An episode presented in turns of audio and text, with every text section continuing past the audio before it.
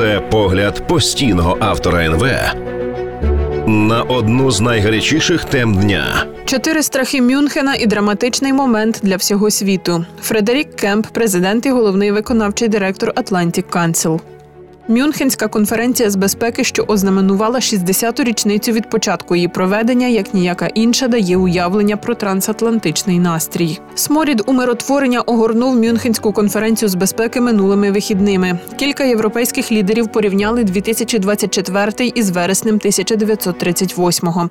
Тоді зовсім інша мюнхенська зустріч умиротворила кровожерливого диктатора, що призвело до катастрофічних наслідків. Тоді британський прем'єр-міністр Невіл Чемберлен, зустрівшись із нацистським лідером Адольфом Гітлером і його колегами з поміж французьких республіканців та італійських фашистів, підписав угоду про анексію третім рейхом західної частини Чехословаччини, яку німці називали Судецькою областю, наївно сподіваючись, що це дасть їм змогу уникнути великої європейської війни. Оскільки цього тижня минає два роки з моменту повномасштабного вторгнення російського диктатора Володимира Путіна в Україну, і він продовжує війну та окупацію суверенної української території, варто замислитися над динамікою Мюнхенської угоди 1938 року і подальшої промови Чемберлена Мир для нашого часу.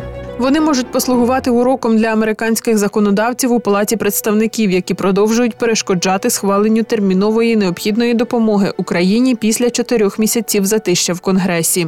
Гітлер погрожував розв'язати європейську війну, якщо лідери Великої Британії, Франції та Італії не погодяться на анексію Німеччиною Судецької області, прикордонного регіону з етнічною німецькою більшістю. Мої добрі друзі, сказав Чемберлен, виступаючи перед будівлею на Даунінг-стріт 10. Вдруге в нашій історії британський прем'єр-міністр повернувся з Німеччини з честю, принісши із собою мир. Я вважаю, що це мир для нашого часу. Вирушайте додому і гарненько виспіться.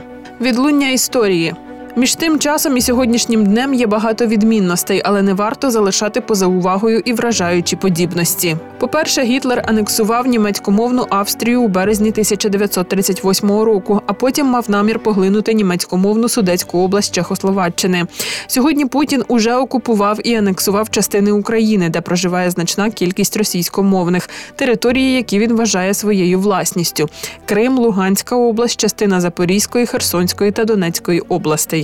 Гітлер докладно описав свої спотворені історичні, генетичні та антисемітські уявлення в Майнкамф, подарувавши примірник свого національного бестселера кожній молодій подружній парі в Німеччині Третього рейху. Для порівняння Путін зовсім нещодавно поділився своїми збоченими обґрунтуваннями відмови в українській державності, що сягають 9 століття з американським медійним персонажем Такером Карлсоном. Не такий уже й дивний вибір, якщо врахувати вплив Карлсона на республіканську меншість у палаті представників що зараз стоїть на шляху затвердження додаткової допомоги для України.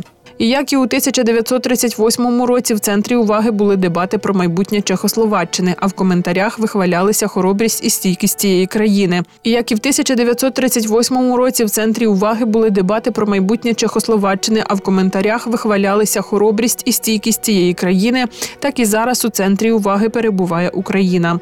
Тоді більш доречним було б зосередитися на диктаторі, відповідальному за загрозу, і на тому, як його зупинити. Сьогодні доречніше було б сфокусувати зосередитися на тому самому.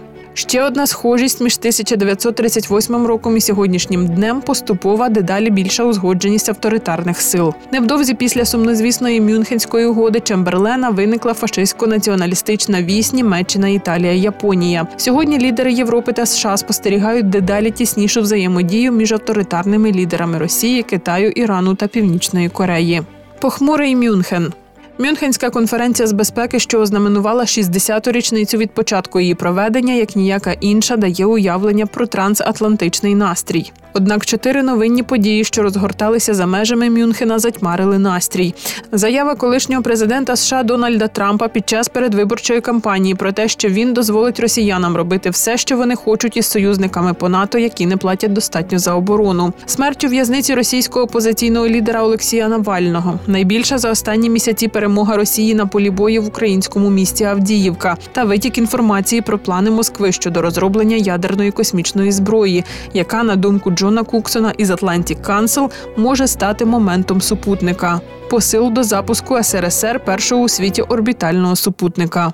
Після заяви Трампа низка республіканських прихильників Трампа в Мюнхені щосили намагалися пояснити, чому слова їхнього кандидата в президенти варто сприймати серйозно, але не буквально. Адже під час його адміністрації американська військова підтримка України, Польщі та НАТО посилилася. Їхні аргументи про те, що Трамп просто хоче, щоб європейці самі несли більше видатків на оборону, все ж залишили союзників у тривозі, що на них очікує довгий період непередбачуваності США. Щодо Навального, то його дружина Юлія, яка приїхала до Мюнхена, щоб виступити від його імені, мужньо дала першу відповідь на повідомлення про його смерть, звинувативши Путіна у вбивстві чоловіка і присягнувши, що російський диктатор заплатить за це. Деякі давні учасники Мюнхенської конференції, які чули, як Путін оголосив війну заходу 2007 року, припустили, що він цілком міг приурочити смерть Навального до Мюнхенської зустрічі, щоб послати недвозначний сигнал про безсилля заходу зупинити подібні безчинства. Схоже, Путін міг зробити це в наших інтересах, сказав міністр закордонних справ Польщі Радик Сікорський. Я не схильний до теорії змови, але я розумію практику змови. Неможливо не пов'язати успіхи Росії в Україні з тривалою затримкою підтримки Конгресом США нових постачань зброї. Президент України Володимир Зеленський заявив, що в боях за Авдіївку втрати Росії у сім разів перевищили втрати України. Якщо Україна залишиться одна, Росія нас знищить, заявив Зеленський на Мюнхенській конференції. Якщо ми не діятимемо зараз, Путіну вдасться перетворити наступні кілька років на катастрофу не тільки для України, але й для інших країн. Щодо моменту супутника, то в Мюнхені консенсусом стало покірне європейське знизування плечима. Росія йде вперед, розробляє асиметричну сучасну зброю, здатну знищити європейські комунікації в космосі, і переходить на військові рейки, з чим європейським демократіям ніколи не зрівнятися. Девід Ігнатіус, який пише для The Washington Post, вказав на мотиви Росії в розробці такої зброї. За іронією долі, найімовірніше саме український конфлікт і роль у ньому космічних систем, які допомогли Києву пережити перві первісний російський наступ 2022 року спонукали Росію поквапитися із розробкою нової космічної тактики. Чотири причини для занепокоєння.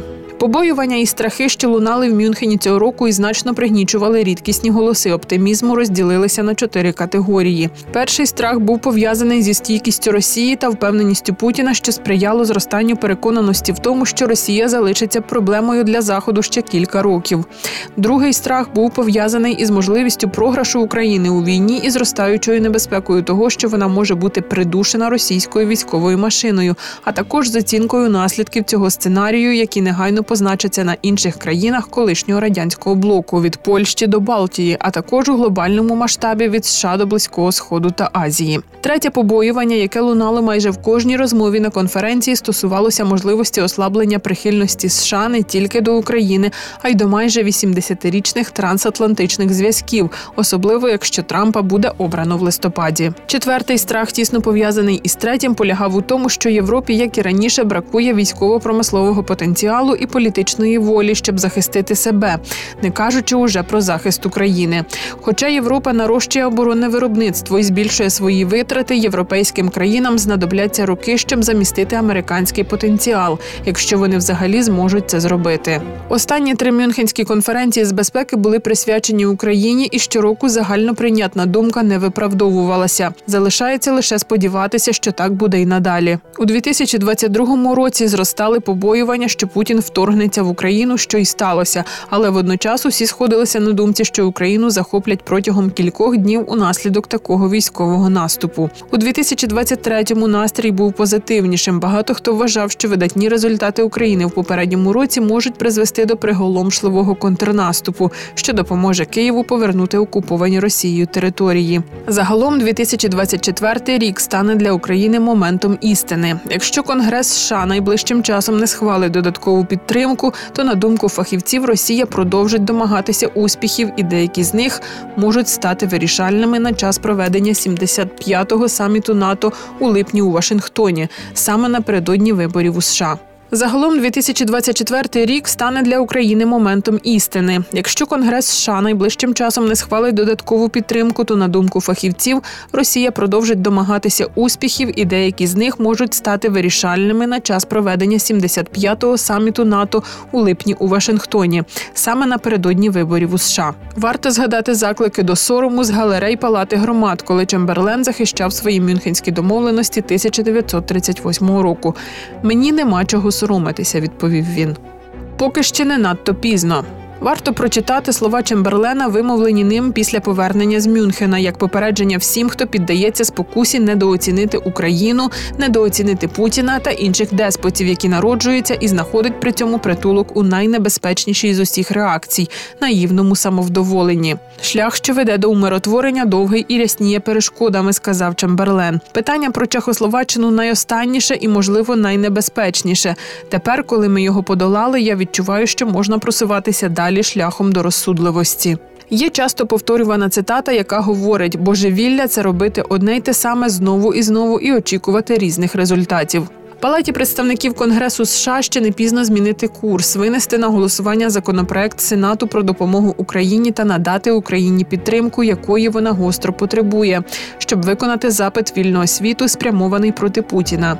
Якщо це не вдасться, Європі доведеться значно прискорити нарощування оборонного виробництва і підтримку України. Урок Мюнхена, як тоді, так і зараз полягає в тому, що ціна протидії деспоту тільки зростатиме, що довше демократичні країни вичікуватимуть, перш ніж зробити це. Як сказав Сікорський у Мюнхені, я більше сумніваюся у нас ніж в українцях. За його словами, якщо Сполучені Штати не почнуть діяти цього року, це може вплинути на розрахунки національної безпеки кожної країни на землі. Ми зараз переживаємо драматичний момент момент жахливої ознаки.